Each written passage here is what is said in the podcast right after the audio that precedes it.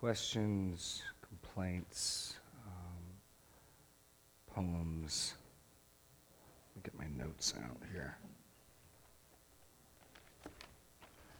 Okay. What's going on? Okay. Okay.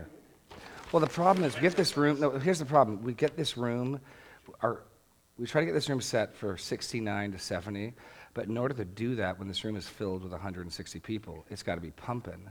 And so then you empty the room of 160 people, and now it can win, you know. It was, it was uphill, I think I can, I think I can, and now it's, it's won. Um, okay. Greg likes it, I like it, yeah, it's nice, but, um, okay. Any uh, thoughts or questions or anything from this morning? Yikes. Egads. Egads. Okay. Dawn in the back. Yeah, I was just curious about the history. Um, how we go from 14, Microphone. we go from chapter 14, and we're, uh, we're in the, first we're in the house of, the, of a Pharisee, and then we're with those that are eating with him. First it's with the Pharisees, and then in verse 23 in chapter 14, um, there's a great multitude. Um, and that's where he gives the really hard stuff. Yeah. Is this the same now is this the same group he's with now as we entered chapter 15? No, 15 gives us a break of t- potentially time or location with the now tax collectors and sinners were coming near him to listen to or to hear him. So there could be a break of time or location from there. There's certainly a break of time from when he's at the Pharisee says. What we're seeing is Luke tying this together. When he ends the last account with, He who has ears to let him hear. Now the tax collectors and Pharisees are coming to hear him. He's linked them together thematically, but this could be a, many miles away, many days later. This, yeah, this, this could be geographically and temporally remote. It's just linked together by he has ears to hear, let him hear. Well, these people are hearing. Here's some people who are hearing him. That, that's the connection for the reader to make the connection. And then if that's not implicit, when he says it's like a sinner who repents, let me make it clear these sinners and tax collectors who are coming to me are repentant sinners and tax collectors. That's the connection. So Luke literally, literarily has connected them. But yeah, this could be. We know there's a break from the location at the beginning of 14 when he's at the Pharisee's house for dinner. And then 25, now lounge cards. Did I just say lounge cards? Large crowds. Yikes. Okay. I got to stop getting up at 3 on Sundays. Now, large crowds were going along with him. Again, that could be a jump in time and place as well. But what I think is, I think the big connecting picture is, I, he, go, let me get my Bible open. What connects thematically all of this together is he goes and eats and has dinner with the Pharisee. And he says, In the face of your guys' rejection, you're like people who said they'd come but don't. I'm going to go invite the lame, the blind, the poor, right? And I'm going to invite them to my banquet. How does 15 begin? This guy's eating with those people. It's exactly what Jesus said he was going to invite. And then he explains why. So, so thematically, Luke wants us to see the development of thought. I'm going to go invite these, un, un, these, these dirty, unlikely people precisely because you guys rejected. It. And then here they are stumbling. This guy invite. I mean, they might as well say, "This guy invites the lame, the blind, and the poor," you know, and, and they grumble over it. Then he, let me show you from this perspective how it's a beautiful thing. I mean, part of what Jesus is doing is is appealing to them. I mean, he could he could have responded, and he does elsewhere much harsher. I mean, you think of not this last time he's at a Pharisee's house, but the time before in eleven. You whitewash tombs. You you know. You're, he just blasts them. Woe upon you, woe upon you. Here, when they say, This guy eats with sinners and welcomes them, he could have said, Yeah, I make exceptions for you guys. You're right. You know, he was just in the Pharisee's house. I mean, he could have turned to them. You're right, I do. And the worst ones are you guys. He could have said something along those lines. Or, Who do you think you are, you self righteous? He doesn't do that. Let me show you. He doesn't even appeal to Old Testament law. It's, let, me, let me just show you God's loving heart. Isn't there something beautiful here? Now, next week we're to see there's also something ugly in contrast. We've seen the Father's love today will be contrasted next week by the Son's. This son of yours. He won't even recognize this as his family. This son of yours. You know, you do that. You, you've, had, you've had kids. You know, it's like, Serena, your son. You know, um, he's distancing himself from his own brother. This son of yours. And there's something really ugly there in contrast. And, and so Jesus is being gentle with them, really. I mean, compared to what he could do and what he has done previously. So that's, I think, the flow of thought. But yeah, this could take place over weeks and over many miles. Absolutely. There's nothing that links this geographically. I mean, we know he's still on his way to Jerusalem, but we also know he takes a very meandering, potentially year long trip to Jerusalem. So th- there's that. Does that get where you're going at, or did I just ramble? I'm probably both. I probably rambled and, yeah, okay. okay. My, my brain's scrambled. Other thoughts, questions? What? The lounge cars. Yes. no, no worries though, Greg. My mother keeps track of every word I mispronounce. Last week she said to me, "You mispronounced every word." Now, if that's not the epitome of hyperbole, I don't know what is. Okay, some of you will get that on the way home. Okay. Um, I'll be here all week. Sorry. Okay. Okay. Other thoughts, questions, anything? If not, I. Greg! Let's see, which one was it? Um, oh, yes. Uh, sin promises pleasure and freedom, but it. Beggars. Not a word I we thought use that's very what you much. said. Beggars. No, it's a word. You can, you can turn Is it that a to- British word? I mean, do we, Is do that we a say word, that? Mum? Mum, is that a British word? No, it's a word. As a verb. in the- Yeah, it's correct, yeah. It's a verb. There we have it from our resident British expert. Uh, yes, it's, but I wanted to get out like it impoverishes. I liked, I liked the visceralness of it beggars us. I mean, but yeah, it's, it's not a common word. Yes. Very astute, Greg. Hey, at least I didn't say dynasty. Dynasty? Yeah. I didn't say that, so it's okay. Okay. Um, Or aluminium or. I do like that one. Carol, Carol what, what microphone? Microphone, microphone. No, this is an important. I, after hearing everybody around us wonder what that word was, and, and, and discussing and looking at each other, I, I declared that it was fetters. I thought you were saying fetters. Okay, I got to bear this in mind next time I make blanks. That if I don't make clear blanks, you'll have people going, "What was that?" You know. Um, so I will. You know what? Did, what did- what did Abner write? That's the real question. Oh, okay. I believe that too. So okay. Um, okay. It beggars us, yeah. But I mean, but that's that's the thing with sin. Is constantly it promises. I mean, um, what was his name? Doug Wilson um, gave this example. He was speaking at UCLA Berkeley about the new the new gender revolution, and he said it's kind of like people that are at the edge of a cliff that sort of you know go over the edge, and there's this moment when you're falling where you feel completely free as the rocks below rise up. He's like, you know, you're gonna you're gonna reap what you sow, and um, but there's a moment of freedom and exhilaration, and you know, away from all those constraints. Um, and so, no, sin promises that. I mean, the whole promise is no no one gives himself to sin to become a slave. No one gives himself to sin to to get worse. Adam and Eve ate the fruit because they thought they'd be more like God. Instead, they're sewing together leaves and kicked out of the garden. You know, and no one picks up a drug habit thinking I'm going to become a junkie. You know, they, they, they think they can do both. They can manage it. They can handle it. They can make it work. And inevitably, Jesus says, you know, to whoever you serve, that's your master. So sin, by its nature, enslaves, and it will eventually rule you with a with a with a whip. I mean, this guy gets this place. This, yeah. this is just a verse that came to mind along that line. This is uh, 2 Peter 2 uh, 19. They promise them freedom, mm. but they themselves are slaves of corruption. Mm. For whatever overcomes a person, to that he is enslaved. Mm. Whatever overcomes a person, to that he is enslaved. Good. Well, listen, listen to this one I found this morning. I put it in my notes, but I never got to it. Proverbs 11:18. The wicked earns deceptive wages, but the one who sows righteousness gets a sure reward.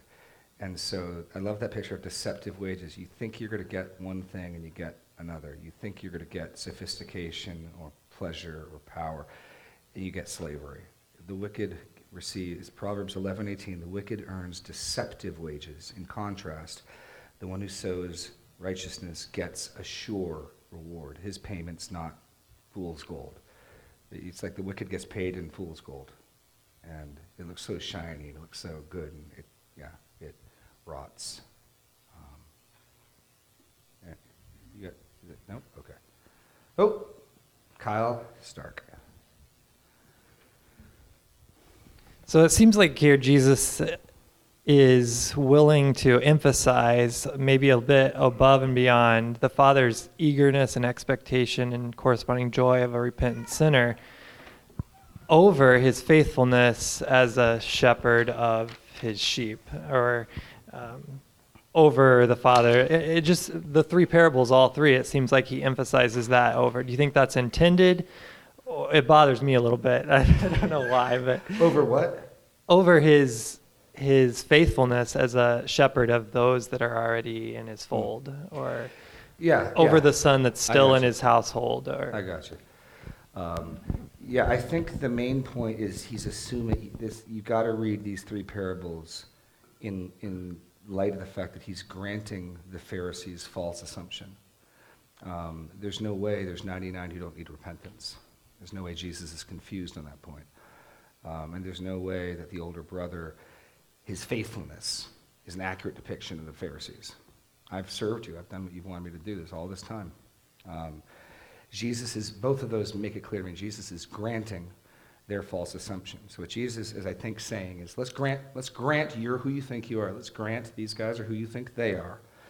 Even if you grant that, how do you think a shepherd feels when he gets one of his lost sheep back? How do you think a woman feels when she gets one tenth of her wealth back? How do you think a father feels even when this, which is why I was trying to emphasize Jesus' solution to the problem is not this guy isn't as bad as you think he is. He, he paints the younger brother in about the worst possible light you could imagine. I mean, only the only way he falls short is he doesn't assault his father. I'm like, I suppose you could make it worse if he like robbed him, like you know, beat him and stole the money and left. I suppose that could be worse. But beyond that, there's not much worse he could do. And so, granting those assumptions, it's about the joy of getting back what was lost. So, I, I wouldn't press it too far. And this, that's where you get into parables. I wouldn't press it too far. So, does Jesus abandon his church to go find somebody? No, no, of course, that's not where. Uh, so, I just would get the main point of even if you're right about who you think you are, you're right about who you think they are, do you see the beauty and the rightness of this? I mean, it's summed up in the Father to the Son in verse 20. Um, 30, 30, 30, no. Is it 30? No, I'm in the Corinthians. Good grief. Hold on. Luke, there we go. 31, 32. It was fitting. I mean, that's really the answer. When the father responds to the older brother, no, it was fitting. The, the son tells him why it's not fitting, right? In verse 30, 30.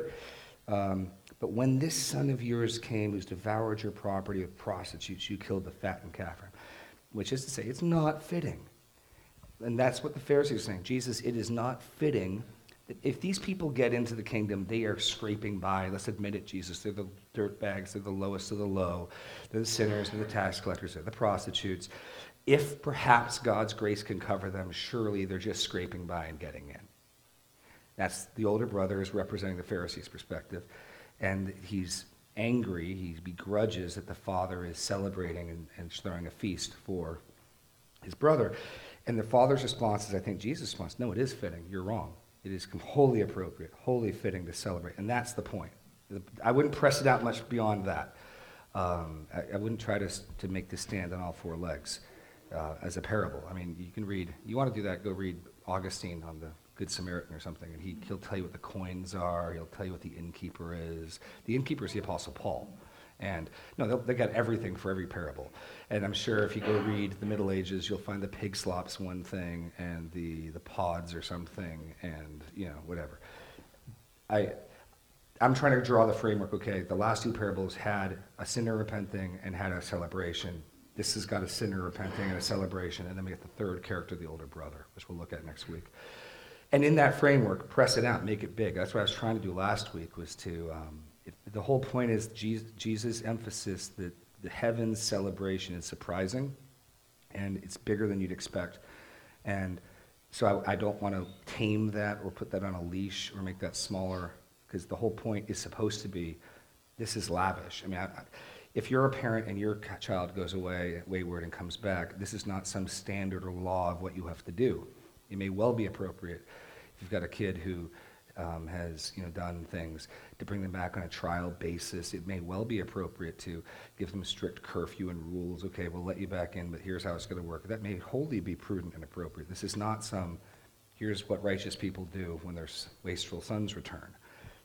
That, that's the point of this is the lavishness of it. That's precisely the point. This is over the top and unexpected. It, and Jesus' point is God's response of joy is equally over the top, unexpected, and outrageous. And, and Piper's point of, in all three parable, in the last two in particular, God is willing to compare himself in ways that are undignified.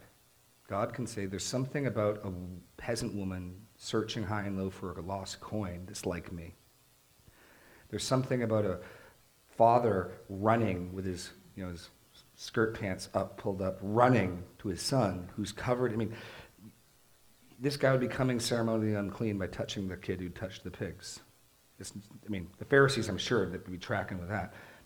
There's something like about God in that. You can learn something about God from looking at this undignified man running to his son. And so I, we want to, you know, God's dignified. Well, and he is, but he's willing to compare himself to these things. And so I, I want to let the awkwardness, the, the, the stretching of it stretch me. I don't want to just, well, I know it sounds like this, but really it's, you know, if, Piper, I had last week a, uh, an essay from him, and he, he is, uh, his response to people that say this sounds like dignified was, his first point was, well, David danced before the ark, and M- Michal despised him for it, and God, you know, cursed her barrenness as a result. Let's not be, let's not do that. Let's not look on God and say, well, this is a little, a little over the top, God. Um, but we never got to that last week, so. Lois.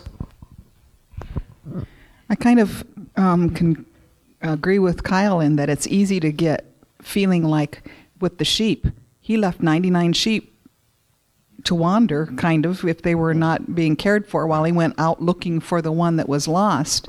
But I think that then we have to remember we're that one sheep.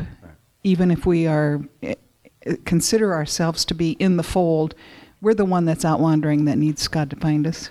Well, and let me and let me say one thing. People have made a big deal of leaving the 99. I don't. Whatever he's doing there, I don't think he's doing. Jesus' story, especially that parable. He doesn't do it with the woman, but he does do it. If you go back with the uh, with the shepherd, assumes a positive response. Right, verse four. What man of you would not? Da, da, da, da, da, da. So it, whatever's going on here is not poor shepherding. So that's why I think there probably is some other shepherds. This is a big group that probably bigger than one man could handle. The other clue is when he gets the sheep and puts it on his shoulders, he doesn't go find the 99, he goes home. When he gets home, he carries on his shoulders rejoicing, and coming home, he calls his friends, which suggests somebody else got the rest of the sheep home. So I don't think we're to understand this as I'm just going to leave them. They get attacked by animals. They get attacked by animals. Because then the Pharisees would go, "That's crazy. You don't leave the 99 sheep you have and gamble on getting the one you don't. You, you protect what you have. You, you don't.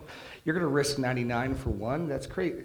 You you couldn't assume a positive response of well, of course, which is what Jesus' framing of this does. He assumes they're all nodding, going, "Yeah, that's what you do." So I think anything reading into this of neglecting the 99, putting them in danger, has got to be ruled out because otherwise it doesn't work. So either we're not considering that in view at all, or we're to understand there are other people. Um, so I think the, the emphasis is on the suddenness. He, he doesn't wait till he gets home. He doesn't say, let's get the sheep to the fold, let's put them in for the night, then I'll go look for the, night, the one. I think the point, because then you, and this is my thinking process last week. Well, then what's the point of telling us he left them in the field? And wh- why tell us that? Well, because to tell us he didn't take him home first. That I'm assuming this means something like once he noticed one's missing, he was gone. He, he just bolted for that one. Yes. Doesn't that also go along with the point you were making that the sh- those 99 are like the Pharisees? They didn't need me. They don't need me there anymore. Only the one needs me because they're the Right. true center and the 99 are already and that's, safe. that's where you don't want to conflate metaphors because Jesus is the shepherd of his flock. And we're like, oh, we get that metaphor. And in one sense, the 99 other sheep don't exist because there are no 99 people that don't need repentance. So that's where I wouldn't flesh this out like Jesus is the shepherd who abandons his flock. To, f- no, no, no, no, no, no, no. So whether, so yeah, whatever's going on here is not poor shepherding, or he wouldn't have phrased it in a way that would assume a positive response. Um, so the fact that he assumes a positive response, i- he's not leaving the sheep willy-nilly to be preyed upon by animals while he goes and runs for one sheep that was lost. Kathy. And I like to think if it makes you feel any better, um, when we came to Christ, there was still that joy and feasting in heaven. It's just that we didn't have to suffer through all the, you know, I mean, we came sooner in our sin rather than having to go through all the stuff like the prodigal son did. And God, in His mercy, kept us from that Yeah. for His reasons. Right, right. And in my, my testimony, it's more like, no, I was the, I was the prodigal. that was me. Um, and, and the point isn't, well, God only then rejoices over really bad sinners. I mean, again, the argument's no lesser to the greater. The assumption is, of course, God delights in the righteous. Jesus is trying to show them God delights when, when really nasty, filthy, terrible sinners repent. Um, but then you read the Bible and you find, well, that's all of us. That's all of us. You read, you're like, oh, there's none righteous. No, no, okay. Uh, apparently that's every one of us. Deb, microphone is coming. Yeah, I appreciated the fact that this time uh, it was, you talked about from the father's point of view. And I've not heard a lot of that in past, you know. And then when we talked about how we were, you know, do we don't necessarily take this as a way to react when our own son comes home?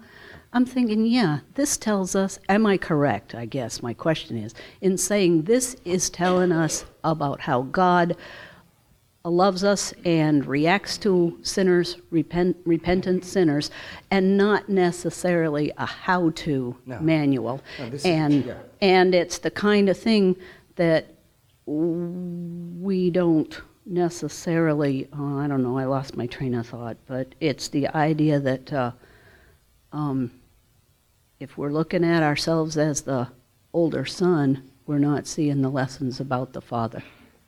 Well, I think, I think there, we're both. I mean, kind of what I'm going to do next week is, okay, for all of us who are saved, this is a picture of that. We may also find there's a little older brother in every one of us, too. Um, and that'll be next week, so I don't want to go too far there. But no, this isn't a how-to. In fact, in some respects, I'd probably counsel against this type of lavishness. I mean, let's just, let's say you got a family, I'll make a scenario. A kid has, you know, um, ran up credit card debt, he's, he's gotten into drugs and alcohol and stuff, he's on the streets, he wants to come back home. I could very well see the parents, should we give him our credit card? Now, prob- I I would say that'd probably not be a good place to start. You might want to give them some rules and some structure and a curfew, and that may all well be prudent. I mean, I, I don't think, no, no, the prodigal's father, we want to do that. That may not all, this is meant to be, whoa, over the top, right? Um, and you have to take it case by case, but to simply, know, we, and I think that's part of why, again, you got to ask, why are we told things? Why do we get the inner monologue of the prodigal? Why do we get that? Why not? Why couldn't we cut that out and simply say, he arose, went to his father, and said, because Jesus wants us to know this son is genuinely repentant. This isn't someone playing games. This isn't, I know what I'll say, I'll schmooze him and tell him what he wants to hear. We know he's repentant. The father can interrupt him, the father can, can not let him even finish, but we already know. So there's nothing foolish here on the father's part. But, but no, this isn't a how to manual on how to restore prodigal children. This So- is meant to be lavish. And if you didn't throw a, did you throw a feast? No, we didn't throw a feast. Oh. Yeah. You I t- at least, was there dancing? Dancing, we're Christians. No. Um, but this is not meant to be like, here's how you restore a prodigal. This is meant to be lavish, over the top rejoicing in love. That's So would, would we be able to say then, God alone knows the heart Yes. of people and human beings? Yes. Father, even human being fathers might not know the heart of their kid. They might don't. think they're being, they might think they're being schmoozed. No, and, and, and- again, this would be a very different story if the son came and he had a you know trollop on his arm, a cup of wine in his hand, and was like, "Hey, Dad, uh, things are getting a little tight here, and I know that the house isn't the same without me, and so I was wondering maybe if my old room was still there, you know, maybe I could come back in and bring some of my friends over, and and of course you'd extend a line of credit for me, you know, a little give and take, huh?" I don't know why I'm adopting sort of. I don't know why I'm. Yeah, sorry. I'm sorry. Sorry. Okay. Um, that'd be a very different. That'd be a very different story. And that's part of what I was getting at, even when I said that. You know, I don't believe. On the one hand, I don't believe that. Yeah, yeah. I don't believe. Uh, you know what it is? Is I've been I've been listening to a comedian some of my kids, and he always adopts like that type of attitude whenever he's doing something sleazy. Um, I think it's Jim Gaffigan, you know, and he's like, hey, you know, the pasta bread bowl, you know, and he just sort of switches into uh, to that. Me- uh, yeah, I think that's probably what it is. Yeah, okay. And I'm talking out loud, aren't I? Okay. Um, okay. And uh, that'd be a very different story if that was what was going on there. That'd be a very different story, which is part of what I was trying to make is we, we dare not alter the gospel and the gospel's demands. They're, they're non-negotiable. What we do see is ridiculous, lavish grace, and even as the Son is beginning to make the first inklings, the Father isn't waiting, saying, "We'll see, we'll see. You better impress me. This better be good." Then we know it's genuine, and I think that's part of why we're told beforehand it's genuine. And the Father, our Father's omniscient, right? So He knows too. And so I think what you get from this is when even the most beginning inklings of real repentance happen, God isn't sitting there going, "Oh, this is kind of, it's kind of weak. That's kind of, yeah." No, there's this lavish, okay, you know, and you know, it, it- when you, you know, we, our experience, we look for God, we find He's been looking for us a whole lot longer, you know, um, and and He meets us where we are. You know, He doesn't say, "Well, I'll wait till you get to the front door and knock on it, and then maybe I'll let you wait for a few minutes." You know, we'll see. What, and he's running down the path. So, yeah. Okay. And who's next? Yo, Kevin. Um, through all of this, it seems to me, or what it's speaking to me, is uh, these parables are. I- I'm relating more towards the Pharisees in all of this, and the warning to us is, I think that that, that we need to watch that. Yeah. Because I, I'm seeing myself more in the Pharisees Oh. than I am. Oh no, I, I, I didn't. That's part of why I divided this out because I want to spend because the real point of this, who's Jesus talking to and telling these parables to? Pharisees. So when you really push comes to shove, the real point of this parable is the older brother, because that's really the connect for them. I mean, he wants to show them. Let me show you something really beautiful. Let me show you this father's love. Now let me show you something really ugly. Which one looks like you? You know, and that's kind of what he's doing with them. And it's a gentleness to it because he's not rubbing their faces in it. There's a gentleness to what he's doing, but it's clear. This is really beautiful. This is really ugly. And wow, we look like the really ugly thing. But no, we, we do. Um, a friend of mine who went to Word of Life the year before me, the year he was there, told me about this. Apparently, I, I got to make sure I get the details right. Apparently, I believe it was Jeffrey Dahmer in prison, made a profession of faith, and Dobson and some people went in to interview him. And they'd played some of the footage. This is after he'd been killed in prison um, by some other inmates. And apparently, I, I didn't see the video, but apparently his testimony on the video was credible. Looked, looked like it could be real. And my friend said he came out of the, you know, of the chapel service where they played that video or whatever, marveling at God's grace. But there was a ton of students. There's no way that was fake. There's a, what was the assumption? Someone that wicked, they can't be saved. Someone that corrupt, they, they, there's no salvation for them. Salvation's for decent people like us. You know, yeah, older brother. Uh, you know, and yeah, we, we or Pharisee for lack of lack of a better term. Um, yeah, I think we're prone to that all the time. We, we don't think our sins are that bad. And so when we hear about really bad sins, we get upset.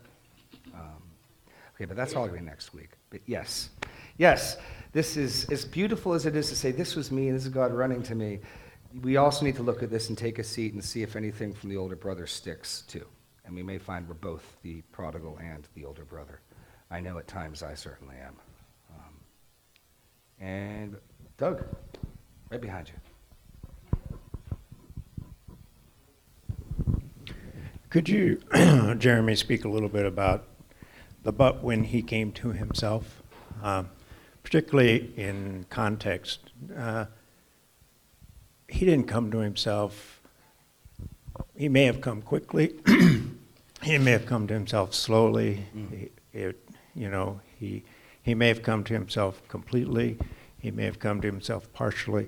But in perspective for this parable, and just in general, could you talk a little bit more about that? Absolutely.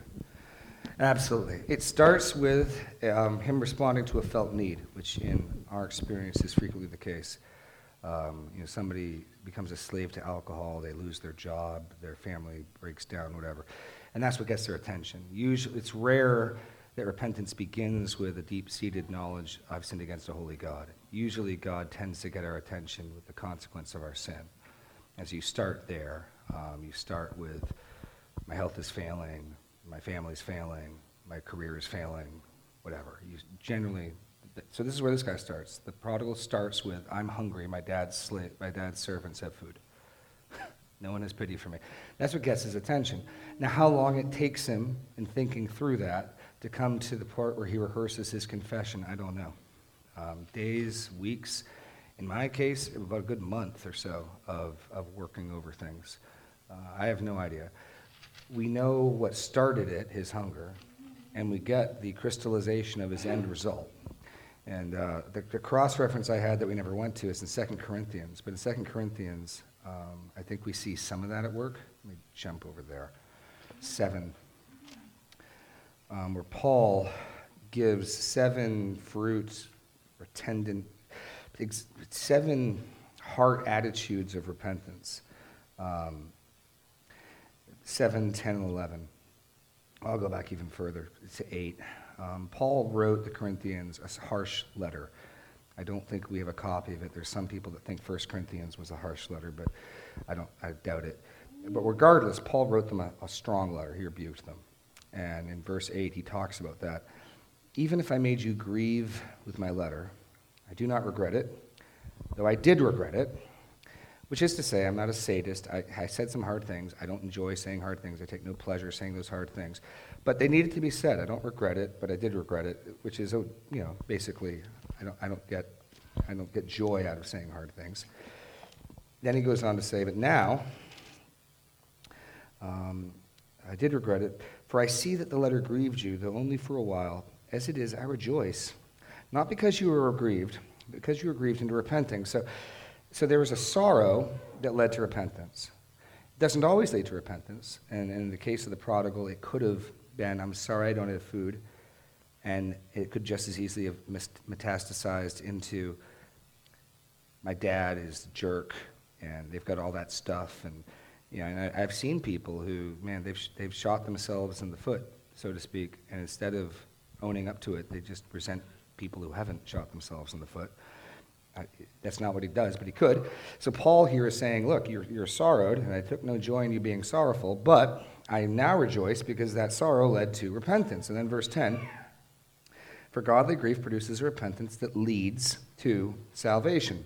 So which side of salvation is repentance on? On the, the cause or the effect? Here it's the cause it leads to. Without regret, whereas worldly grief produces death. And we all know people who are really, really sorry about the consequences of their sin. Sorry that I lost my job. I'm sorry that I'm a slave to alcohol or drugs. I'm sorry that I lost my family. But that's as far as it goes. Here, that's a sorrow that leads to death. There's a sorrow that leads to repentance. Then he gives seven descriptions about it. Without regret, whereas worldly grief produces death. Verse 11 For see what earnestness this godly grief has produced in you what eagerness to clear yourselves, what indignation, what fear, what longing. When I picture the prodigal coming to his senses, I picture those types of things. What have I done? Indignation at yourself. I can't believe I squandered my inheritance. I can't believe I threw away my relationship with my father. Um, what longing, I, how much I want to be reconciled with him. What zeal. Um, this prodigal gets up and goes. He doesn't just dream, one day I'm going to go back to dad. He gets up. He says, I'm going to get up and go. What's he do? He gets up and he goes. And the word in the ESV in verse 11 translated as punishment is, is avenging of wrong, is willing to make restitution. And here he's willing to become the hired servant. He's not saying, I'll come back home, Dad, if you'll let me be your son again. He recognizes, I've wronged you, so I'll, I'll, I'll anyway. So 2 Corinthians 7, 10, 11 to me gives a lot of insight into the mindset, longing, indignation, zeal, clearing of yourselves, which makes this feeling that in my mind of the sort of coming to your senses, um, that all accompanies godly grief and, and repentance. So I see some overlap there. But, but how long it took the prodigal, um, how many steps, we just know he gets to the point where he recognizes sin against God, sin against you. I have no rights. I am, I'm simply asking for grace, and I'm willing to take whatever you'll give me. I don't, I'm, I'm willing. You want me to be your hired day laborer, go to this field, go to that field, break my back working for you, fine, whatever. I, want- I want to be back in your house. I want to be back in your home, and, I'll, and, I'm, and I'm starving without you. Um, does more than that, or is that that's as much as I can get from it? I mean, at the end of the day, I just don't know how how long of a process this was, but that's Sure. Oh, no, absolutely. Yeah, the, the, the mic was off, but Doug was saying there's a lot of variations. We know how it started. It started with the felt need, and we know where it got to, because we got his rehearsed speech, which is clearly the final step before he gets up and goes. And what took place between A and B, we don't know. There could be months, years, we don't know. We're, we're told what, what got his attention was his hunger, and we're told where he gets to. Yeah, we don't know. There, there's a lot of variation. And, and I think part of the reason we don't get as much detail there is because, like you said, there is a lot of variation. I mean, I plug my own repenting, my own, what have I done? and I'm sure other people can plug their own in. And the Lord in this text has left enough room for a lot of space to be plugged in. Yeah. Anybody else? Oh, Aloe Strander in the back. Chairman of the Elder Board, for those of you listening on the podcast.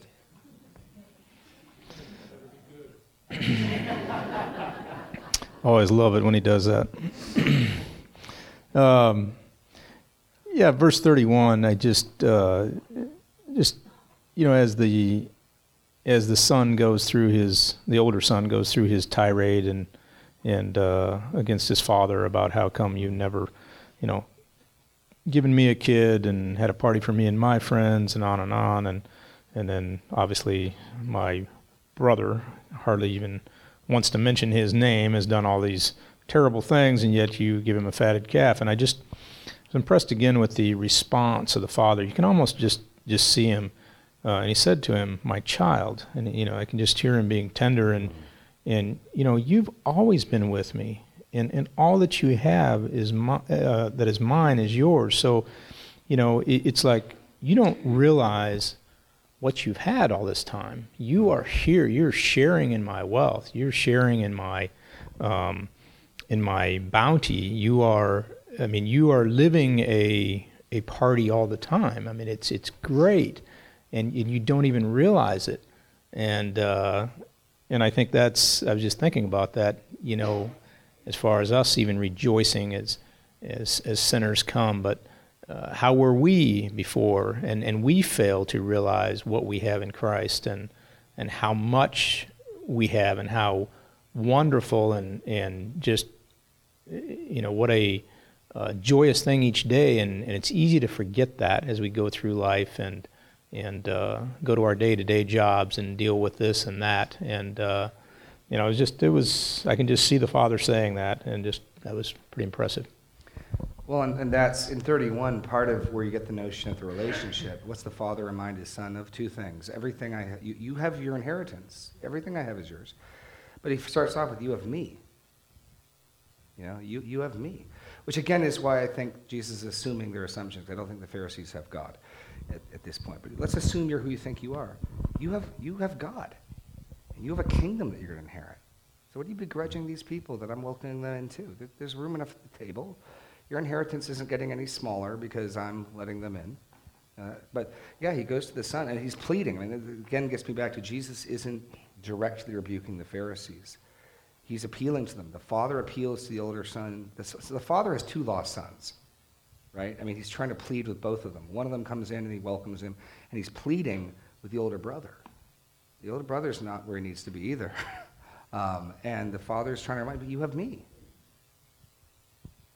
And yeah, we, we have, yeah. You're, you're getting too far ahead of you. There's stuff for next week, Al. No, absolutely, absolutely. But that's, yeah. Okay. Um, anything else? 10 minutes. Ooh, Kathy Hardy. Microphone's coming.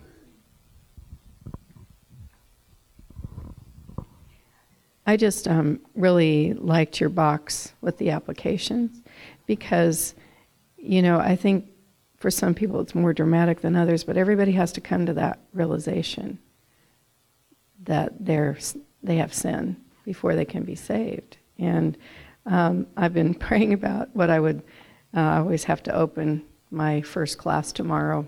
You know, I have one high school class with some hockey players in it. And, um, and you know, I, sorry, some of them have been hit in the head too many times. anyway. Um, you know, this is, I just, this is, a, I really liked the beginning, how you, you know, explained the son, um, I'm tired of waiting for you to die. I mean, we just read that and we think, well, yeah, maybe it is his right to get that third, you know. That's the way I've always looked at it. But um, I, I'm thanks because I'm going to share just that little bit of that parable and the six points with my class tomorrow. So I appreciate prayer, especially, well, all of them, but the Praise hockey God. players Cool. too. Maybe you put trademark in there next to the box. And so, It's not going to be word for word. yeah. No, that, yeah, I, I, I think that we can't, it works with the parable to maximize, not minimize the son's guilt. Like, once it clicked that Jesus is granting the premises, and in, like we saw this before with the woman who is the sinful woman, right? And she weeps at Jesus' feet, and Jesus says, Her sins which are many. The, the answer isn't she's not as bad as you think she is. The answer is, but you're way worse than you think you are. it's never, he never tries to minimize that woman's sin. He never tries to minimize the sin of the tax collectors and of the, of the sinners. That's never the way Jesus tries to resolve the tension. It's either, let me show you God's great love that's big enough to deal with this, or maybe you're not as good as you think you are. And here, we're, so I'm, I'm playing it, let's maximize. Let's, Jesus is picking an ugly picture. I mean, like Deuteronomy says, he's committing, what he goes and does, he'd be put, part of the reason I think he leaves the land is if he was doing this at home, his parents, according to the law, to put him to death, or if the community put him to death. Like, I think that's part of a reason why he doesn't want to live like this at home. He wants to go to a far land is because it wouldn't be tolerated at home. Um, and so, so this is, this is ugly. It's uglier than we think it is. And yet the Father's love is big enough that it can handle that. So the bigger we make, the more we make out of the prodigal sin, the bigger we make the Father's love, which I think is what we're supposed to do. And you can only imagine how the Pharisees would take this. what? Just the shame and the, it's just unthinkable. And, I mean, we know they're all about honor. I got to pick. I mean, these are the guys who a chapter earlier were trying to do the calculus of which chair can I? I think I can take the fourth best seat. Wait a second. Let me make sure. No, I can do the third. I think I can fit the third best seat. And the guy's making his list of who to invite, but who's going to get him the most honor. I mean, these are people obsessed with honor. So the shame of this scenario, they're, they're going to get. They're not going to be like, well, yeah. They're, I mean, they are going to be absolute. If that ever happened to them, they would not respond this way. Uh, so, so when he's telling it to the audience of Pharisees, they're going to they're going to make all those connections. They're going to realize just how terrible this is. So, so God's grace is bigger. I mean, in fact, okay, anything else? I want to close on Philippians 3, but um, one of Paul's prayers, Carol, but it's not quite time to close yet. One more, any, one more person. Oh, we can close. In, oh, in the back, Zach. Zach in the back. Um, I was going to say something back to what uh, Doug was saying about, or you know, asking about how long it took, and we just don't know how long it took for the prodigal son to repent. Um, but how it is different for different people. I was just thinking about how, yeah, it's there's like different personalities. So for some people, you know, like the first time they did something, you know, really bad, that would like freak them out enough to like, oh, I got to change the way I'm doing this thing. And then some other people, it's like they have to completely hit rock bottom to really realize and turn around. And then I was thinking about in this the case of the the son, I'm guessing it didn't take him too long if he really was starving. Like you know, you can only last so long before you die. So, um, but for some people, if it's not life threatening, you know, they might go years where they're ah, I really want to change, but ah, then I go back to this thing and it's it's okay. I, I guess I'm managing, or it's not that bad yet, and so it could take them a long time if it's not you know like starvation where they're kind of making it before they really realize they have to repent and so Yeah, yeah. Sometimes when we're shielded from the consequences of our sin, we, it gives us more space to eep, eep on, you know. And, and so sometimes it takes, um, this tastes like death. Yeah, because that's what you're sowing. Um, oh. And sometimes God in His mercy, I mean, in Romans 2, Paul, Paul talks about, I mean, God, God gets us there many different ways. In Romans 2, Paul says, um, you presume upon the patience and kindness of God, not knowing that his patience is meant to bring you to repentance. Sometimes God doesn't give us what we deserve. Sometimes we don't reap what we sow, and that's what's meant to bring us to repentance. I ought to have been smacked upside the head, and I wasn't. That's actually when I get most scared in my Christian walk, when I feel like God ought to be disciplining me and he's not. That's when I start to really worry. Either something really, something, the big battle's coming out, or worse. But no, that it, he gets us there all sorts of different ways, and and some people, it's like for me, it was yeah, the prodigal makes a lot of sense for me, um, right, Mom? No comment. Okay. Um, no comment. If you guys could go to Ephesians, sorry, Ephesians three. Ephesians three. I want to close with this. Um, one of the things that's a challenge about a passage like this and a challenge about talking about the love of God is as Christians, we talk about the love of God all the time. We sing about the love of God all the time. And so it's just, okay, the love of God.